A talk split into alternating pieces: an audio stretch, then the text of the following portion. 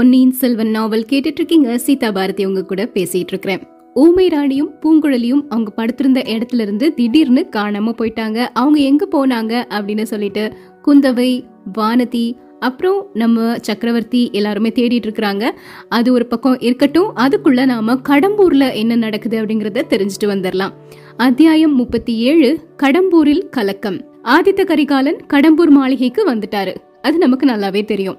அவர் வந்ததுல இருந்து அந்த மாளிகையில நிரந்தரமா வசிக்கிறவங்களும் சரி விருந்தினர்களா வந்தவங்களும் சரி முள்ளின் மேல் நிற்கிறவங்க மாதிரியும் நெருப்பின் மேல் நடக்கிறவங்க மாதிரியும் தான் காலம் கழிச்சிட்டு இருந்தாங்க. இளவரசரோட நாக்குல இருந்து எந்த நிமிஷத்துல எப்படிப்பட்ட வார்த்தைகள் வெளிப்படும் அப்படிங்கறத யாராலையுமே யூகிக்க முடியல.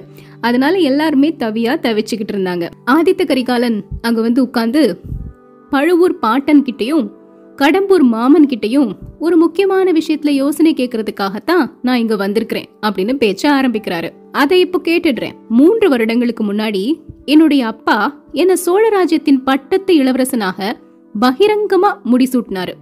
அதுக்கு நீங்க எல்லாரும் சம்மதம் தெரிவிச்சீங்க. இப்போ சக்கரவர்த்தி அவருடைய அபிப்பிராயத்தை மாற்றிட்டு இருக்கிற மாதிரி தெரியுது. மதுராந்தகன சிம்மாசனத்துல ஏத்தி வச்சு முடிசூட்டணும் அப்படின்னு சொல்றாரு. அதுக்காக என்ன தஞ்சாவூர் வரும்படி அழைப்பும் விடுக்கிறாரு. நான் போகாம தட்டி கழிச்சிட்டு இருக்கேன் நான் எதுக்காக தஞ்சாவூர் போகணும்? போய் என்னுடைய தந்தையின் வார்த்தையை நேருக்கு நேரா நான் ஏன் புறக்கணிக்கணும்? அதை விட போகாம இருக்கிறது தானே நல்லது? அழுவூர் பாட்டா? கடம்பூர் மாமா? நீங்க பெரியவங்க. எல்லா நியாயமும் தெரிஞ்சவங்க. நீங்களே சொல்லுங்க. ராஜ்யத்தை மதுராந்தகனுக்கு விட்டு கொடுக்கற மாதிரி என் தந்தை இத்தனை காலத்துக்கு அப்புறம் என்ன கேக்குறது? நியாயமா? ஒருவேளை அதை நான் மறுதளிச்சா அது குற்றமா? அப்படின்னு ஆதித்த கரிகாலன் திட்டவட்டமா கேட்டதும் எல்லாருமே திகைச்சு போயிட்டாங்க. பழுவேட்டரையர் தொண்டையை கணச்சுக்கிட்டு கோமகனே இந்த விஷயத்துல உங்க பாட்டனார் திருக்கோவலூர் மலையமான் என்ன சொல்றாரு? அப்படின்னு கேக்குறாரு. ஆஹா அந்த கிழவனாரின் இயல்பு தான் உங்களுக்கு தெரியுமே. அவருடைய பேரப்பிள்ளையான எனக்கு சிம்மாசனம் இல்லை அப்படின்னா அதை காட்டிலும் என்னையும் என்னை பெற்ற தாயையும் வெட்டி போட்டுடுவேன்னு சொல்றாரு. இப்போ ஏற்கனவே மலையமான் படை சேர்க்க தொடங்கிட்டாரு. அவருடைய பேரனுக்கு சிம்மாசன உரிமையை நிலைநாட்டுறதுக்காக. ஆனா நான் அவருடைய பேச்சை கேட்டு நடக்க போறதில்ல. நீங்க எல்லாரும் எப்படி சொல்றீங்களோ அப்படிதான் நடப்பேன் அப்படின்னு ரொம்ப நல்ல பிள்ளை மாதிரி சொல்றாரு ஆதித்த கரிகாலன். பழுவேட்டரையர் திரும்பவும் சொல்றாரு சக்கரவர்த்தியின் கட்டளை எதுவா இருந்தாலும் அதை அனுசரிச்சு நடக்க நாம எல்லாருமே கடமைப்பட்டவங்க. ஆனா நியாயம் என்னது? அப்படிங்கறத சொல்லிதான் ஆகணும். இந்த விஷயத்துல சக்கரவர்த்தியுடைய முடிவு நியாயம் இல்லைன்னு சொல்ல முடியாது. இந்த சோழ ராஜ்யத்தின் மீது மதுராந்தகனுக்கு உரிமை கிடையாது அப்படின்னு சொல்ல முடியாது. இளவரசே நீங்க கேக்குறதுனால சொல்றோம். முடிவு உங்க இஷ்டத்தை பொறுத்தது. சோழ ராஜ்யம் இப்ப முன்னாடி மாதிரி ரெண்டு வெள்ளாறுகளுக்கு மத்தியில இல்ல. குமரி முனையிலிருந்து கிருஷ்ணை நதி வரை பரவி படர்ந்திருக்குது. இத ரெண்டா பிரிச்சாலும் ஒவ்வொன்றும் பெரிய ராஜ்யமா இருக்கும். அப்படி பார்த்தா கொள்ளிடத்துக்கு தெற்கே இருக்கக்கூடிய ராஜ்யத்தை மதுராந்தக தேவருக்கும் வடக்கே இருக்கிற பகுதியை உங்களுக்கும் அப்படின்னு பிரிச்சு கொடுத்துடலாம். இது எங்களுடைய முடிவான கருத்து. நீங்க இதை ஒத்துக்கொண்டா மேல செய்ய வேண்டியதை செய்யலாம். சக்கரவர்த்தியை இந்த ஏற்பாட்டுக்கு சம்மதிக்க வைக்கக்கூடிய பொறுப்பை நானே ஏத்துக்கிறேன் அப்படிங்கிறாரு பழுவேட்டரையர். ஆதித்த கரிகாலன் கல கல கலன்னு சிரிக்கிறாரு. அந்த சிரிப்பு பழுவேட்டரையருடைய வயிற்றுல அனலையே மூட்டியது. பாட்டா சோழ ராஜ்யத்தை ரெண்டா பிரிச்சு தெற்கு ராஜ்யத்தில் பழுவேட்டரையர்களும் வடக்கு ராஜ்யத்தில் சம்புவரையர்களும் அதிகாரம் செலுத்துறது சரியான பங்கீடுதான். உங்க ரெண்டு குடும்பங்களும் என்னுடைய பாட்டனுக்கு தகப்பன் காலத்துல இருந்து செஞ்சிருக்கக்கூடிய சேவைகளுக்கு உயரிய வெகுமதி தான் ஆனா ராஜ்யத்தை பிரிக்கிறதுல எனக்கு கொஞ்சம் கூட விருப்பம் இல்ல. வழி வழியா வந்த ராஜ்யத்தை பங்கிட்டு கொள்றதும் ஒண்ணுதான். தாலி கட்டிய மனைவியை பங்கிட்டு கொள்ளுறதும் ஒண்ணுதான். கிழவர்களாகிய உங்களுக்கு வேணா அது சம்மதமா இருக்கலாம். எனக்கு சம்மதம் இல்ல. அப்படின்னு ஆதித்த கரிகாலன் சொன்ன உடனே பெரிய பழுவேட்டரையரின் கண்கள் அப்படி தீ பொறி பறந்தது. கொதிப்போட எந்திரிச்சு நிற்கிறாரு கரிகாலன் அவரை பார்த்து பாட்டா என்ன அதுக்குள்ள எந்திரிச்சு போக பாக்குறீங்க? என்னுடைய யோசனைய முழுசா கேட்டுட்டு போங்க. சோழ ராஜ்யத்தை பிரிக்கிறதுல எனக்கு சம்மதம் இல்ல. அந்த யோசனையை விட்டுருங்க. இந்த பெரிய சோழ ராஜ்யம் முழுசையும் மதுராந்தகனுக்கே விட்டு கொடுத்துற நான் ஆயத்தமா இருக்கிறேன். ஆனா அதுக்கு ஒரு நிபந்தனை. வடதிசையின் மீது படையெடுத்து போக மூன்று லட்சம் போர் வீரர்களை கொண்ட படை எனக்கு வேணும்.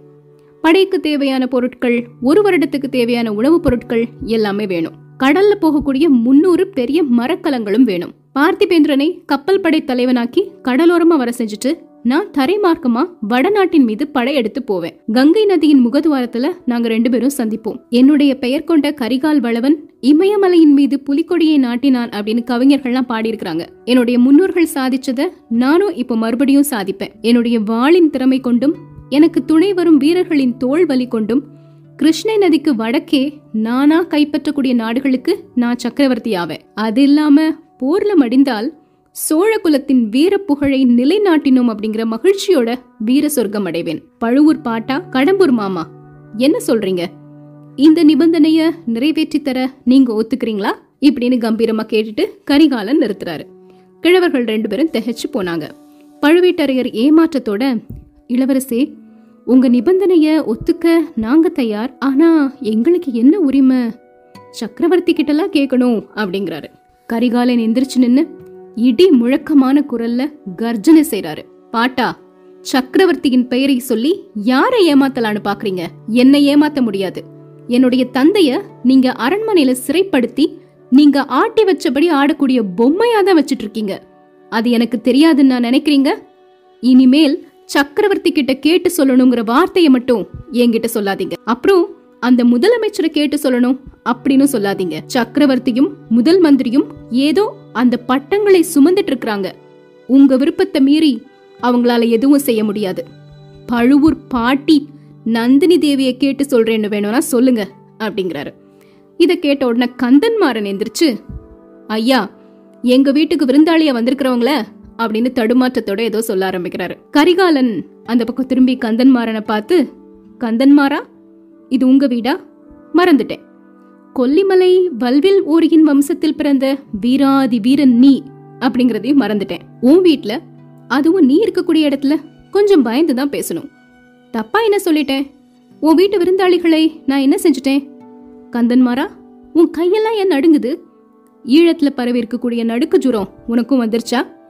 நீ ஈழத்துக்கு கூட போகலையே? அப்படிங்கிறாரு கரிகாலன். வந்தியத்தேவன் இப்போ எந்திரிச்சு கோமகனே கந்தன்மாறனுக்கு நடுக்க ஜுரம்லாம் இல்ல.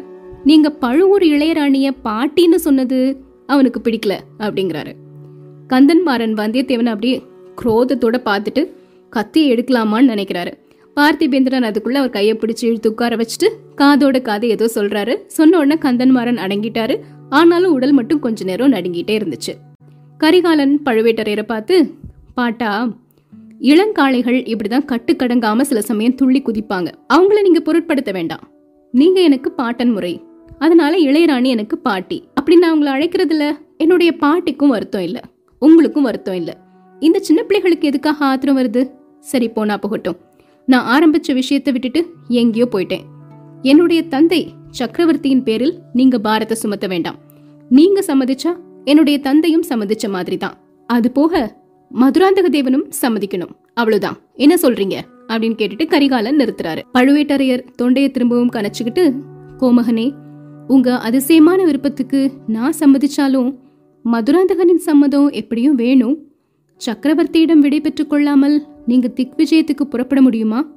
அதனால எல்லாரும் தஞ்சாவூருக்கு போவோம் அப்படிங்கிறாரு. அது முடியாது. தஞ்சாவூருக்கு போனதுக்கு அப்புறம் என்னோட தந்தை வேறு விதமா கட்டளையிட்டால் என்னால் அதை மீற முடியாம போயிடும் அப்புறம் அங்க என்னுடைய அம்மா வேற இருக்கிறாங்க. என் சகோதரி இளைய பிராட்டி இருக்கிறா. அவங்களுக்கு நான் முடி துறந்து தேசாந்திரம் போறது கண்டிப்பா பிடிக்காது. அவங்க பேச்ச மீறுறது கஷ்டமா இருக்கும். அதனால இந்த விஷயம் இந்த கடம்பூர் மாளிகையில தான் முடிவாகணும். நீங்க தஞ்சைக்கு போய் மதுராந்தகனை இங்க அழைச்சிட்டு வாங்க. நமக்குள்ள பேசி முடிவு செஞ்சதுக்கு அப்புறம் தந்தை கிட்ட தெரிவிக்கலாம் அப்படின்னு சொல்றாரு. ஆதித்த கரிகாலன் ஆகட்டும் அப்படின்னு சொல்லிட்டு வேற வழியே இல்லாம சொல்றாரு பழுவேட்டரையர். அப்படி தொண்டையலேசா லேசா மிக்க வந்தனம் பாட்டா அப்படின்னா சீக்கிரமே புறப்பட ஏற்பாடு செய்யுங்க. மதுராந்தகனை பகிரங்கமா யானை மேல ஏற்றி இந்த இடத்துக்கு அழைச்சிட்டு வாங்க. இல்லனா பொன் ரதத்துல ஏற்றி அழைச்சிட்டு வாங்க. இளைய பாட்டி நந்தினியின் மூடு பல்லக்கு மட்டும் இந்த தடவை வேண்டாம் அப்படின்னு சொல்லிட்டு சிரிக்கிறாரு கரிகாலன். அப்புறம் கந்தன்மாரனை பார்த்து கந்தன்மாரா உன் வீட்டுக்கு இன்னும் நிறைய விருந்தாளிகள்லாம் வரப்போறாங்க. அது ஒரு பக்கம் இருக்கட்டும். எனக்கு கொஞ்ச நாள் வேட்டைக்கு போகணும் அப்படின்னு ஆசையா இருக்குது. அதனால நம்ம வேட்டைக்கு கிளம்பலாம். உன்னோட தங்கை மணிமேகலையும் கூட அழைச்சிட்டு போகலாம் அப்படின்னு சொல்றாரு. எல்லாரும் சீக்கிரமா தூங்குங்க. ஐயா வேட்டைக்காரர்களுக்கெல்லாம் இப்பவே சொல்லி வச்சிருங்க. வந்தியத்தேவா வா நம்முடைய இடத்துக்கு போகலாம் அப்படின்னு சொல்லி ஆதித்த கரிகாலன் வந்தியத்தேவனை கையை பிடிச்சு இழுத்து கூட்டிட்டு போறாரு. கந்தன்மாறனும் பார்த்திபேந்திரனும் அவங்கள அப்படியே கொஞ்சம் பொறாமையோட பார்த்துட்டே இருக்கிறாங்க. சம்புவரையர் வேட்டைக்காரர்களுக்கு கட்டளை பிறப்பிக்கிறதுக்காக போறாரு. பழுவேட்டரையர் நந்தினிய தேடி அந்த புறத்துக்கு போறாரு. அத்தியாயம் முப்பத்தி எட்டு நந்தினி மறுத்தாள். பழுவேட்டரையருக்கு கொஞ்சம் மனசு சரியில்லாம தான் இருக்குது. அவர் நினைச்ச காரியம் எதுவுமே இதுவரைக்கும் நடக்கல. ஆதித்த கரிகாலன் சிறு பிள்ளை தானே. கடம்பூர் மாளிகையில வரவழைச்சிட்டோம்னா அவனை எப்படியாவது பேசி நம்ம விருப்பத்துக்கு ஏத்த மாதிரி நடக்க வைக்கலாம் அப்படின்னு நினைச்சிருந்தாரு. அவரும் சம்புவரையரும் சொல்றதுக்கு அவன் கட்டுப்பட்டே தீரணும் அப்படின்னு நம்பினாரு பழுவேட்டரையர். சோழராஜ்யம் முழுவதற்கும் மதுராந்தகனுக்கு உடனடியா பட்டம் கட்டுறதுல நிறைய அபாயம் இருக்குது. மலையமான் கொடும்பாளூர் வேளான் எல்லாரும் அதுக்கு விரோதமா இருப்பாங்க. கரிகாலனும் அவங்க கூட சேர்ந்துட்டா உள்நாட்டு யுத்தம் மூண்டே தீரும். அதன் முடிவு எப்படி இருக்கும்னு சொல்லவே முடியாது. பொதுமக்கள்ல நிறைய பேர் சுந்தர சோழரோட புதல்வர்கள் பக்கம் தான் இருப்பாங்க.